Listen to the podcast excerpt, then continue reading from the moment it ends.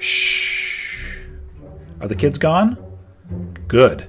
It's time for Telling Lies to Children with me, your host, Paul Durham. This is a first-of-its-kind podcast, one hosted by a children's author, that's me again, but intended for adults who live and breathe children's literature. That's you. Whether you're a librarian, a media specialist, a teacher, or a parent, we all work with children every day. But sometimes it's nice to talk like adults with adults who share our love of children's books and publishing. I'll be chatting with editors at the world's biggest publishing houses, literary agents, award-winning authors, booksellers, librarians, and even young readers. Join me and my guests as we give you a candid, behind-the-scenes look at children's publishing, the business of telling lies to children. But only the best kinds of lies, of course. Welcome, and I hope you enjoy the show.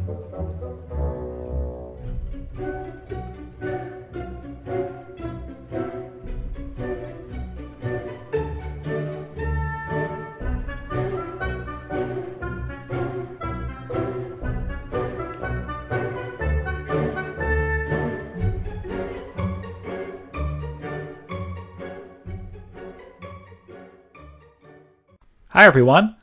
On this episode, I'm trying something a little bit different. Today, I am interviewing, or I did interview this past spring, an editor. And she just so happens to be one of my favorite editors, Sarah Dotts Barley. She's the senior editor at Flatiron Books, an imprint of Macmillan. She specializes in the young adult market. And she's just had a whole bunch of terrific books come out this past spring. This was recorded in the spring, so you'll hear us talking about upcoming Book Expo America, BEA, which has come and gone. But I think there's still a lot of great stuff in this episode, especially if you want to hear about how the publishing industry works, how the editorial process works, what editors are looking for, and just to hear some thoughts from a really cool and just excellent star on the rise editor, Sarah Dotts Barley. So hope you enjoy it. See you on the other side. Hey, Sarah, how are you? Good. Is it working? Do you see me? What? There you are. Hey, I had the video turned off. Great. So nice to see you again. It's great to see you. Look at your cottage shed. I forget what you can actually see it coming to you in high definition. So it's probably way more of me than you want to see. Right? I've always loved that you have this. It's so great. Yeah. Oh, it's a cool spot. But yeah, so I get this high def like camera in here. Okay. And there's your air conditioning unit. Here's my air conditioning unit. Welcome to Macmillan. Yep. Really high tech systems. Okay, all my books are on the other side, but you'll just have to trust me. That's okay. We're not recording video anyway, so don't worry about it. Okay. So I figured that would be safest for me anyway, not recording video. Yeah. That makes things easier for you, I'm sure. Yeah, well, you sound good. I mean, as far as sound quality, everything sounds good. Okay, yay, so, yay. Yeah, congratulations, first of all. About the baby I'm talking about. I can edit that out. We don't have to have it on the video. I just want to say congrats. Thank you. It's awesome. I didn't know what to expect. I didn't know what it would be like, and it's just your life totally changes. Yeah. So I haven't figured out how to express it yet. Right. Well, that's kind of how it goes. So you're just getting back. I've been back for about 4 weeks now. So, it's pretty good. It's nice to get into a routine again, and our first books are starting to come out, so it felt like an exciting, it's like a lot to come back to. That's awesome timing. So when's the first one out? June? Did I read June? Is that when the first one comes out? So the first book is If I Was Your Girl by Meredith Russo, and that's out May 3rd. And then the second one is out in June. Yeah, American Girls by Alison Umminger. So. Right. So this is like 2 years in the making, right? Are these the first ones that you acquired when you moved over to Flatiron? Yes, they were. So I acquired American Girls, which used to be called My Favorite Manson Girl, on my second day here. Actually, I read it on my first day and went to auction my second day, and I was like, oh yeah, wow, this is awesome. Right. I wish I could say that happened every day after that, but it didn't. It doesn't. No. I know, because it's just like you don't find things that you love that much every day, right? Right. But, so let's see, I started at Flatiron in October of 2014, so about a year and a half.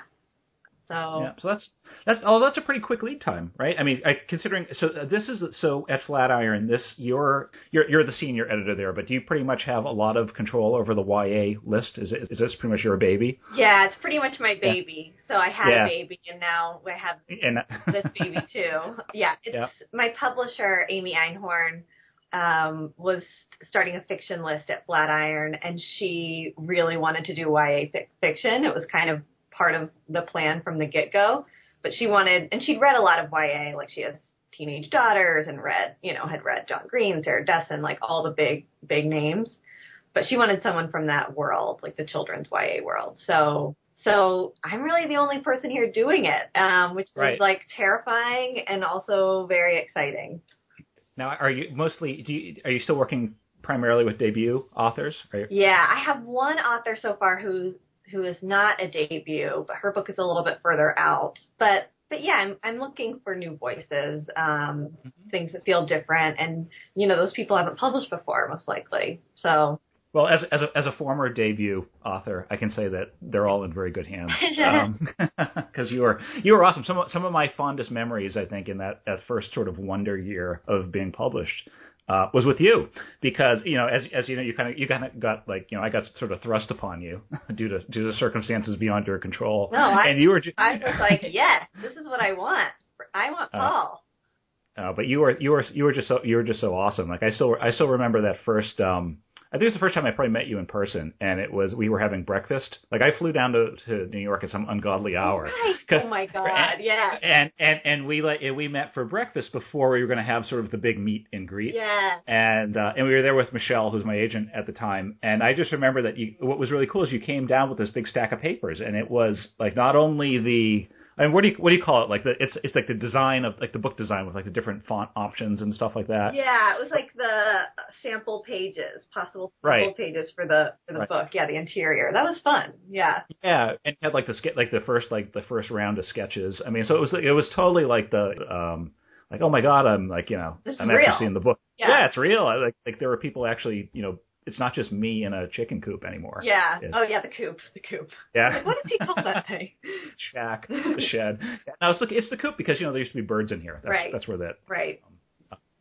But yeah, no, so that was, I mean, that's one of my fondest memories in that first year of publishing. And the whole BEA experience was great. Like you walked me through that very nicely. Oh gosh, the overwhelming BEA experience. It was so funny because you hit it dead on. I remember when you were talking about it, it's like, we could do a signing and we can get have you sign some books, but it's a little bit of a press. And I'm like, it can be kind of overwhelming. I didn't really know what you meant by that. And then when I got there, it wasn't the signing that was overwhelming. It was just all the other stuff that went along with getting to the actual, the green room, they call it, which is basically a curtained off area. Yeah. That was the overwhelming part, was just BEA in general. The logistics. So yeah. Yeah. The logistics of it and just the massive whatever. Yeah. Well, stuff. We're preparing to go to BEA in Chicago for the first time. Yeah. Right. How do you feel about that? Are you happy to be out in your backyard? Yeah. I mean, yeah.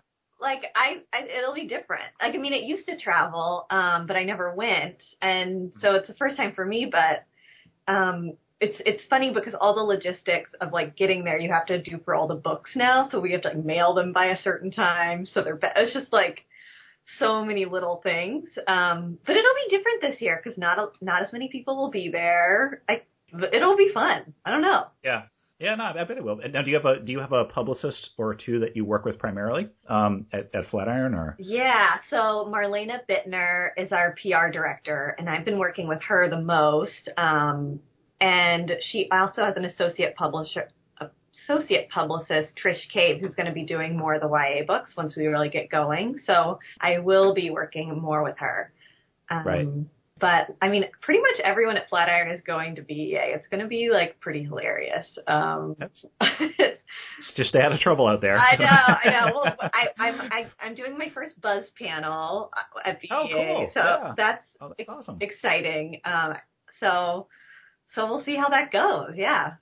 But you've done other panels before and stuff. I mean, you're not new to that. No, that's true. But for some reason, the Buzz panel is like, I mean, it's like standing room only and insanity, And it's like But it'll be great. It'll be great. I'm really you're a big deal now. Oh, I mean, right. It's like you're buzz panel worthy. I mean, I remember, I recorded like the introduction for you already. Like I did that a few days ago, and I said all sorts of nice stuff. But one of the things I said is I remember when I first met Sarah, everybody described her as a star on the rise. Oh my gosh. I was like, but I'm like, well, that's not really accurate anymore because now she's just a star. There's no rising, right? You're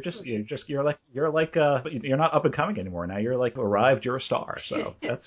Yeah, no, but I think everybody knows. I think everybody knew that from the get go. Oh. You know, like I said, you were so for all your debut authors who either are working with you or on the verge of working with you, they're very lucky, and I really mean that. You were so terrific. You know, I'm a big fan. I know you're doing primarily, I mean, really YA, right? That's your focus is YA all the time. You know, the thing with middle grade is that it's like such a different market than YA. It's like. Sorry, I'm like not being articulate at all, Paul. That's okay. I'm never articulate.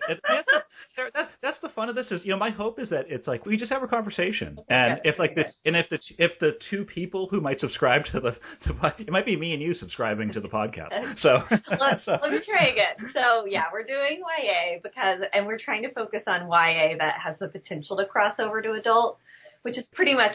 It's like YA in general right now, but, my colleagues in the Macmillan Children's Division here have such a strong middle grade list that it just didn't feel like it made sense for us to go there also. But, I mean, What Flatiron started out as was like a nonfiction imprint that was going to be like 2 to 3 books a month, and the first book was by Oprah, and Bob Miller started the company, and then Amy wanted to come and started a fiction program, so it's like, and we're hiring 4 new people right now. I mean, it's just like grown so much. That's awesome. So it's like a little mini publishing house. Yeah, that's great. Yeah, that's great.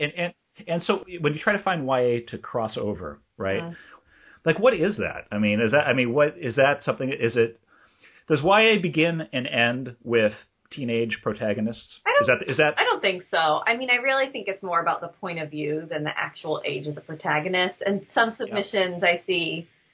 Have younger characters, actually. I mean, I think the classic crossover novel for YA is probably The Book Thief, which that main character starts out quite young. So it's not so much about the age, but the experience and the point of view. And honestly, sometimes it's like, why is this could this be an adult novel? Probably. I mean, there have been a few things like that. And it's just like one of my first big books was a big fantasy called Caraval, and it's the Buzz book, actually, and, it's a young adult novel, but my boss, the first time she read it, she was like, why is this teen? And it's like, it doesn't have to be. It, that's the way we're going to publish it. That's the way we're going to position it, but anyone can read it.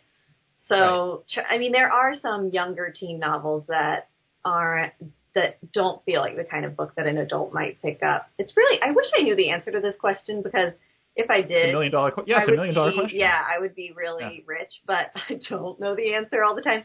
It's just like you know it when you see it, like when it's when it just has a more mature kind of perspective on the world.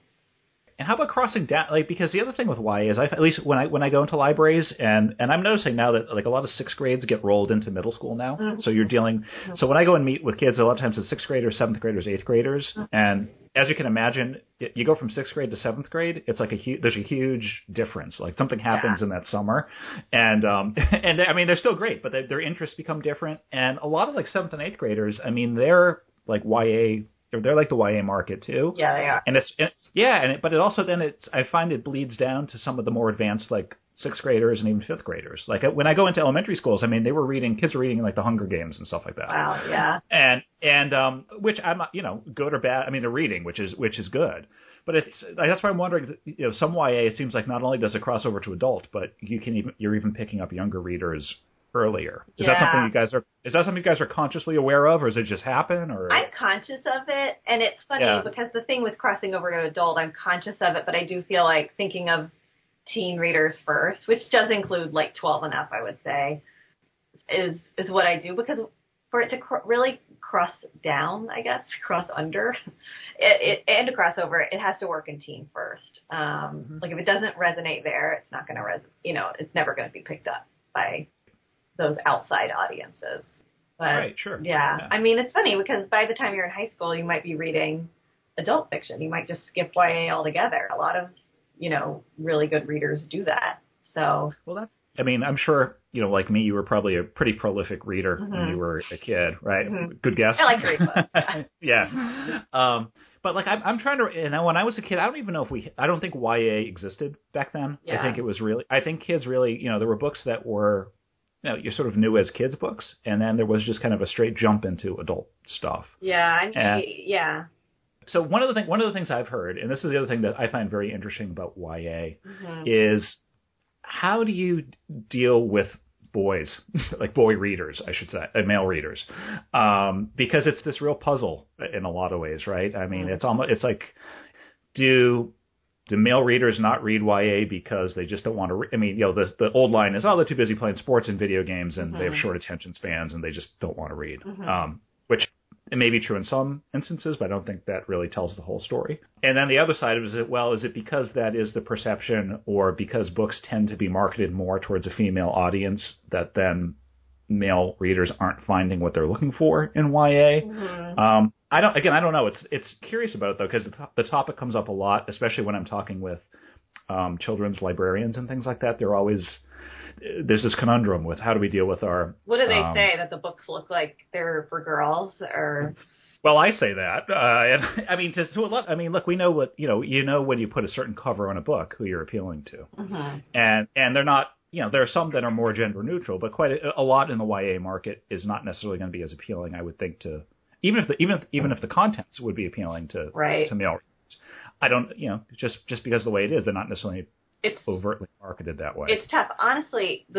It starts with just the submissions, I would say. 85% of the submissions I get are from girl narrators, which is fine. Right. But when a boy comes along, it does make me perk up a little bit because there's just less out there for that audience. But yeah, I mean, it is tough because a lot of these books are about girls and like being a teenage girl. I mean, all of my books, I'm like trying to say that I don't do that, but like all my books are about being a girl. Like, wait, I'm going to show you some covers. Hold on. Oh, okay. Wait, no, you can't see them anyway because you're not recording video. But like we can show me. I mean, for my pleasure, I can see them. All right, so this is my first. I'll describe them very nicely for listeners. Like this is my first book. If I Was Your Girl, like it's.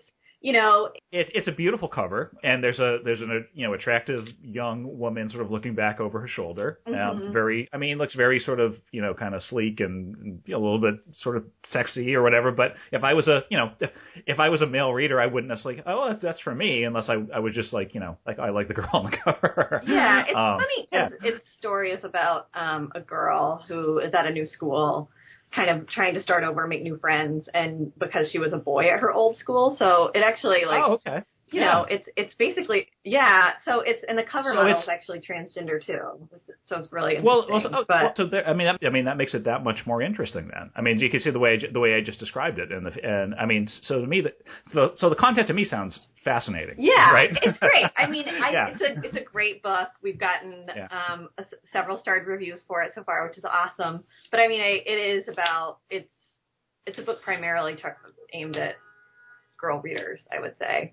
Sure. It's a romance. It's an aspirational romance with a character who happens to be trans, which is like, that doesn't really answer your question. But my other book on the spring list is called American Girls. Like, you know, I think that is a book that could be appreciated by anyone, girls or boys, but it's, you know, it's primarily about like being a vulnerable teen girl, like in America. I mean, that sounds like really grandiose, but that's like actually what it's about.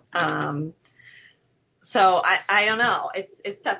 I will say the couple of projects with boy narrators that I have tried to buy here have gone really quickly. So I feel like if you have a strong voice in that area, it can really, people are hungry for it.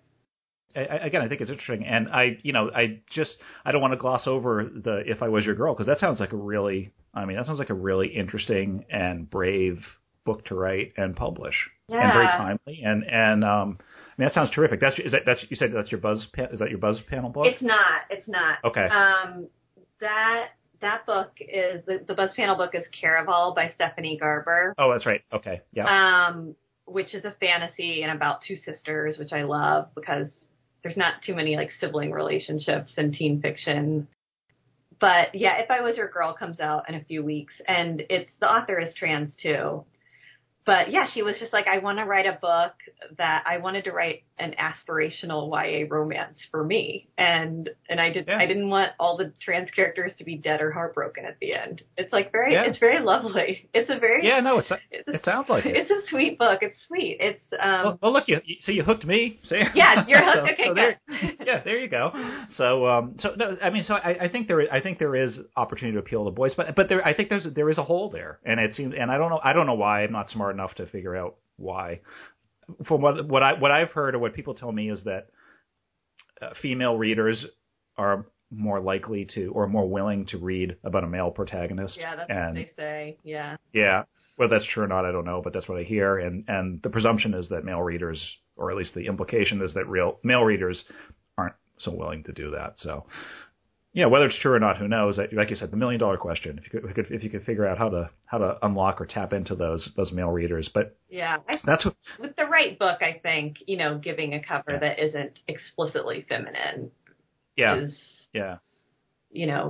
can be effective. Like The Hunger Games, for instance, not a female cover, has a female protagonist, right? But that's actually, I love what you're doing. I mean, those sound like great books. That's really like exciting stuff. Thanks. Yeah, very cool. But I never got to you know chat with you too much about this stuff before. But you know, as I said, you're sort of the I mean, you've become like, you know, you're like a little rock star in the industry now. That's not true. I don't. I'm just embarrassed. I'm trying to make you blush. Again, we're not recording. Okay. But I mean, you're originally from Alabama, is that right? Yeah. Yeah, North Alabama. That's right. So what? I mean, if this isn't prying too personally, I just think it's fascinating. How'd you make your way into you know, Manhattan's a long way from? Was it Birmingham? Is that or near Birmingham? Huntsville, actually. Everyone thinks Birmingham because that's like the one city everybody knows. Yeah, I'm like, I've heard the other one. Yeah. Right, the other one I know. But so it's a long road to the Flatiron Building. So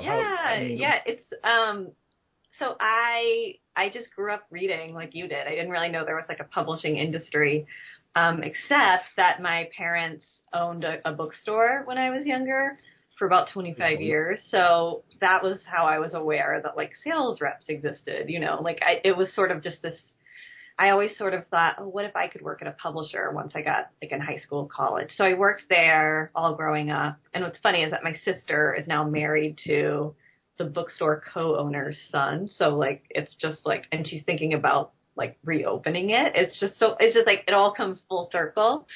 Yeah. Still in the family. So. Yeah. Sort of. Yeah. It's, so I'll let you know if that happens, but, okay.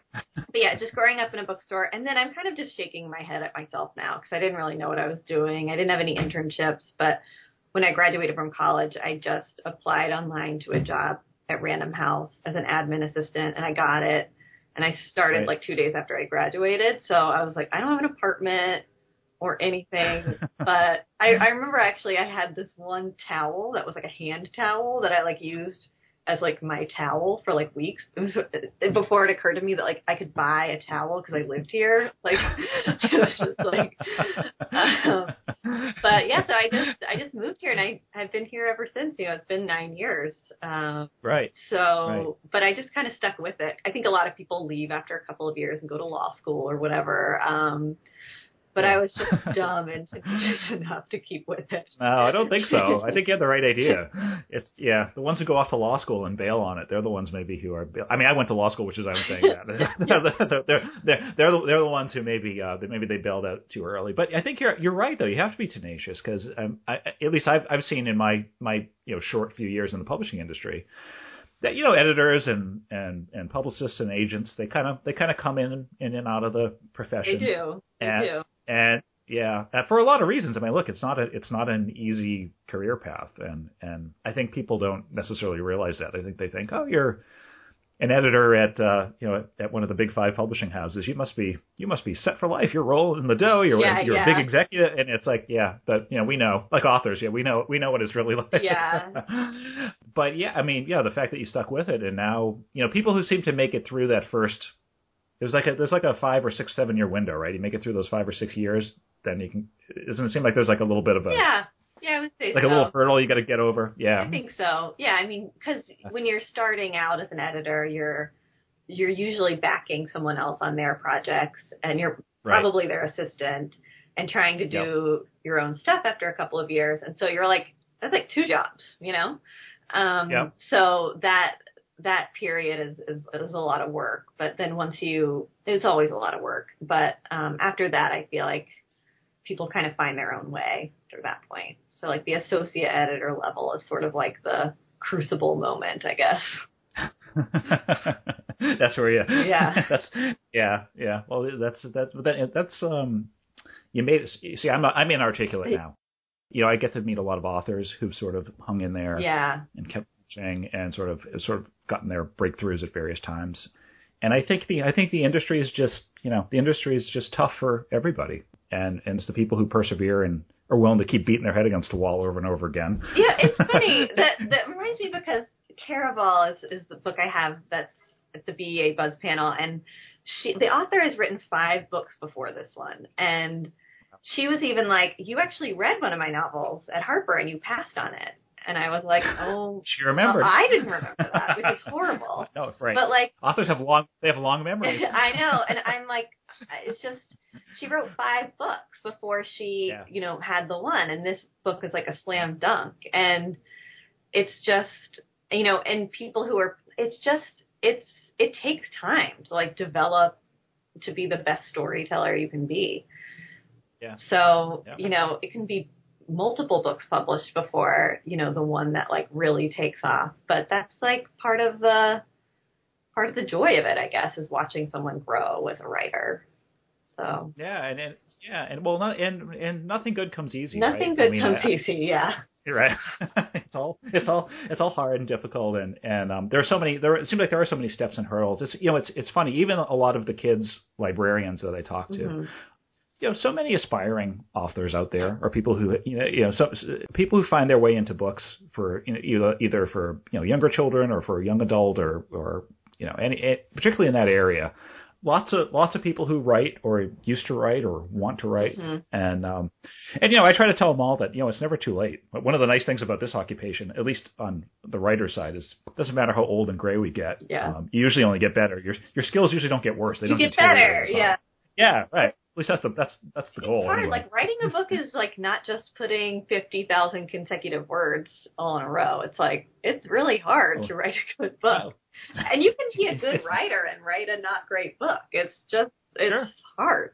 So well, that's what's scary. I mean, do you ever have any projects that you and obviously don't. Name, and I'm sure not at Flatiron, but in your past adventures, mm-hmm. have you ever started on a project that you were just crazy about, like idea wise, and then by the time it was done, the execution just, wasn't there, and you were like, oh, it's just we could have hit it, and didn't. There are some books that need a lot of work when you sign them up, and those are like the books that like make the job worth doing because right. You get to actually edit them. But, sometimes people just like can't take it past a certain place, and right. sometimes that's because they're tired, or sometimes that's because, you've asked for so many rounds. I mean, there is a place where it's like, this is absolutely as good as we can get it, and you just have to publish it. And not to say you should publish a book that isn't ready, but there are times when you're like, this is as ready as it will ever be. I mean, you get really close to it as an editor. Sometimes it's just like, the editor can be done too. Yeah. Well, I've been there. I mean, I knew when we worked on the second book in my series together, I was done by the end of that. I was like, I can't do anymore. I mean, this is what it is. And so I know what it feels like to get there. I think the product was good. We did a good job, but I mean, I think still I was fried. I don't know if you were, but I was. Yeah. Fried. I mean, like I thought that book turned out really well, but I think that happens a lot with second books, especially trilogies. It's not easy writing a middle book. So, but I mean, the first book just has to be a home run, which The Luck Uglies was, for you to build off of that. So, but yeah, you gotta make me blush now. Don't make me blush. No, but I mean, that was such a terrific book. Making the second book as good as the first one when you've been working on that one for so long and the publishing schedule is tighter. It's like really hard. It's a different animal. Yeah. And it's funny, people always ask me which one's my favorite, and hands down, it's the first. Mm-hmm. Just because, but not even so much because of the content, but just because of the process, right? And how it all started, yeah. And it's sort of like, again, I could describe it as like that wonder year, that first book that gets published. I mean, it's sort of like it's a whole different, it's like that. It's that great window, and then after a couple of years, you get. Now I'm like I feel like I'm a grizzled veteran. I go to these writers. I was at a panel. It wasn't even a panel. It was one of these big festivals with like 70 authors in like a gym like the other day, and it was fun. There was a lot of authors I knew, but you can always tell the debuts from the rest of us because they're they have all their little a million different like little giveaway things printed up, and they have all their stuff, and they're so like eager. And the rest of us are like, we've been here before. We know how this goes. Yeah. Well, what's it like? Like, what's your world like? Like the middle grade author scene. I feel like there's so many of you guys like in the New England area. Seems like there's really active community. It is particularly. Well, I think Boston's really filled. There's a ton in Massachusetts. Yeah. So I'm up in New Hampshire. So I tend to. I won't say I'm antisocial, but I tend to. I don't work with like a writers group or anything like that. I tend to do my own thing, but you do run into the same people from time to time, which is great because the vast majority of middle grade authors are just really cool. Yeah. Like they're just really nice people, and we all have a similar experience for the most part. Mm-hmm. And everyone I've met, both people who have more experience than me and less have been all. Everyone's very generous with like their time and with trying to help each other out. So I don't know if it's like that in the YA world or in the world of adult authors, but the MG community, even when we don't really know each other very well, people tend to be just very nice and friendly and helpful with each other. I think people who I know this is like a gross overgeneralization, but. People who write children's books and teen books, they're just nice.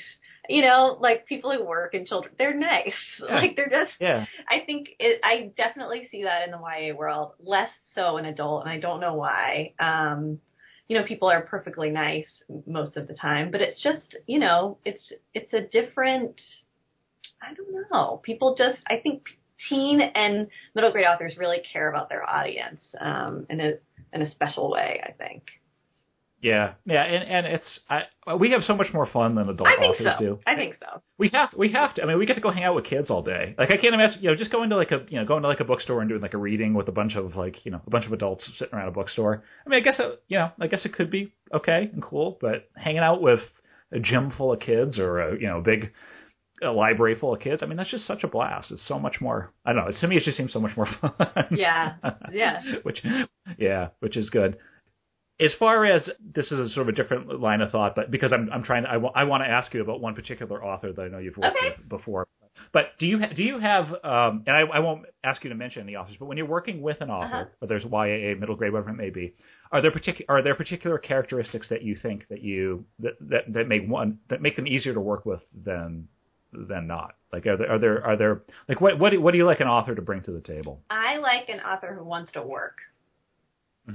Really wants to work and is, and that means like editing, writing until something is as good as it can possibly be. Because, I work really hard. And so it's a lot when you bring a book to the sales force and to the larger team here, when you know that someone has given it their all, it just feels good. I mean,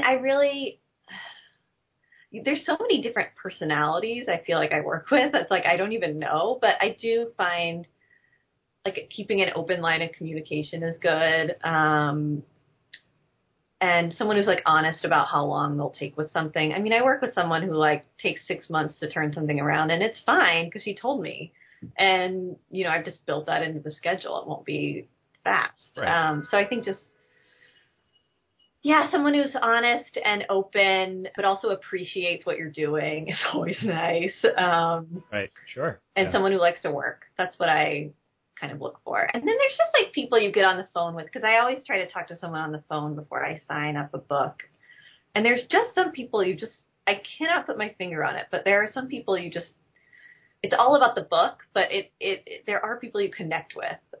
Yeah. Right away. Yeah, so that's always nice, but it doesn't always happen that way, and that's fine. Right. But it's nice if it does. Nice. Yeah. Right. And so the reason, one of the reasons I asked that leading question is because I know that you have worked with one of my favorite authors as a kid was Lloyd Alexander. And I know you had a chance to, I don't know did you have a chance to actually meet him? I know you worked to some degree on one of his later books. Yeah. Right? I was the editorial assistant on his last book. And that a woman named Rekha Simonson published at Henry Holt Books for Young Readers. She's now at Athenaeum. Yep. This is so horrible, Paul, but now I can't even remember the name of that book. So that's okay. I can't either. I'll look it up and I'll add it in later. But it was that was a great experience because I'd never worked with someone. He was sort of like a living legend, you know? And so while he was writing this book, we were publishing this book, but we were also doing these repackages of, you know, his backlist. And these are books that, you know, you read a million times when you were a kid. And it just, he was very humble about it. He just was sort of like, this is what I did. This is what I do. It was just like, no big deal. It was just so interesting because I was a little bit starstruck, you know? Kids always ask, you know, what was your favorite book when you were a kid or something like that? And I always mention, you know, the Chronicles of Prydain. Mm-hmm. I mean, there's so many that were my favorites, but that at least certainly in the fantasy genre, it just always stuck with me. Mm-hmm. And I think we talked about that, you know, when we were working together and when you mentioned that you worked on editing, you know, one of his last books. I just thought that was really cool. I would say the extent of my editing was like mailing the editorial letter to him, but it felt really, really, really important. It was very important. But a lot of kids, believe it or not, you know, they haven't been exposed to his work or they haven't heard of him. So usually when I bring his name up and I bring up those books, you'll see the librarians in the back like nodding very adamantly. Wow. But the vast majority of the kids have not. Whereas they've heard of, you know, Lord of the Rings and things like that and Chronicles of Narnia. They haven't always heard of Chronicles of Prydain. So I do my best to not that spread the word. Spread the word. Yeah. Not that he needs the word being spread by me. Sure he does. We've been going. I don't want to. I mean, I could stay and chat with you all day. I don't want to keep you talking for too long. But you've been terrific, Sarah. Thank you. Thanks so much for joining me on one of the very early episodes of my podcast. Yeah, no, this was fun. This is such a great idea. I'm happy to do it. And Paul, I'm going to make you blush now. You are such a fantastic person to work with. I'm so thrilled about The Luck Uglies and all the success that, you know, those books have had. Oh, you're super sweet. I really appreciate that. And you were such a big part of it. I mean, and you know, there's a lot of people, you know, have to roll their sleeves up and get to work to make a book good. I'm ready to read your next series. When's it coming out? Or do you know yet? We're shooting for spring of 2018. Okay. Yeah. Did I tell you what it was about? A little bit, but tell me more. All right. So I somehow convinced. I mean, you know Phoebe, but I've somehow convinced editors to let me write a book from the perspective of a gargoyle. Actually, although he's not actually a gargoyle, he does not like to be described as a gargoyle because he doesn't spit water out of his mouth. He's actually a grotesque. Okay. And his it is because he has a very important job to keep the residents of his building safe from evil spirits and bad things, and he's the last grotesque in Boston. Okay. So it's actually set in like, you know, contemporary Boston, modern day Boston, but it's it's still kind of a fantasy, little on the creepy side, kind of darkly funny. Sounds great. Yeah, it's called for now. It's called Goyle. That's the working title because a little friend he has calls him Goyle, which he does. Again, he doesn't like that very much. So, and yeah, so that's it. Thanks again for coming. I'll cut off the editing now, and but I'll get you in the first batch. All right, I'm in. Yeah, yay! Awesome. That's it for today's episode. Thanks for listening, everybody. As always, Telling Lies to Children was brought to you by, well, Nobody. Just me and my guests. One of the nice things about being completely unknown in the vast world of podcasting is that you don't have to listen to me read 10 minutes worth of ads at the beginning and end of every episode. But I hope you'll check out my website, pauldurhambooks.com. There you can find out more about the Luck Ugly series, you can book a school visit, you can shop the newly opened Dead Fish Inn gift shop, or just reach out and say hello. I'd love to hear from you. You can also find links to all of my guests' websites and social media there.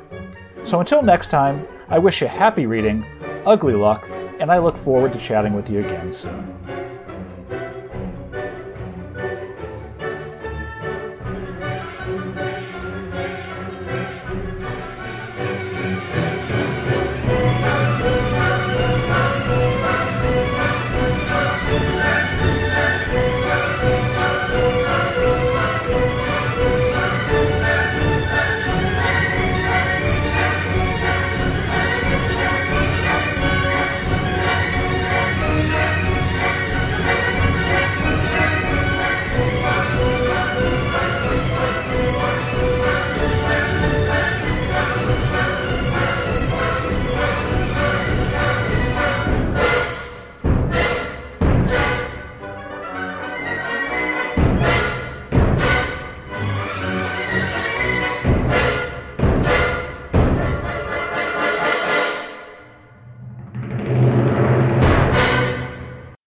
I bet that woke you up.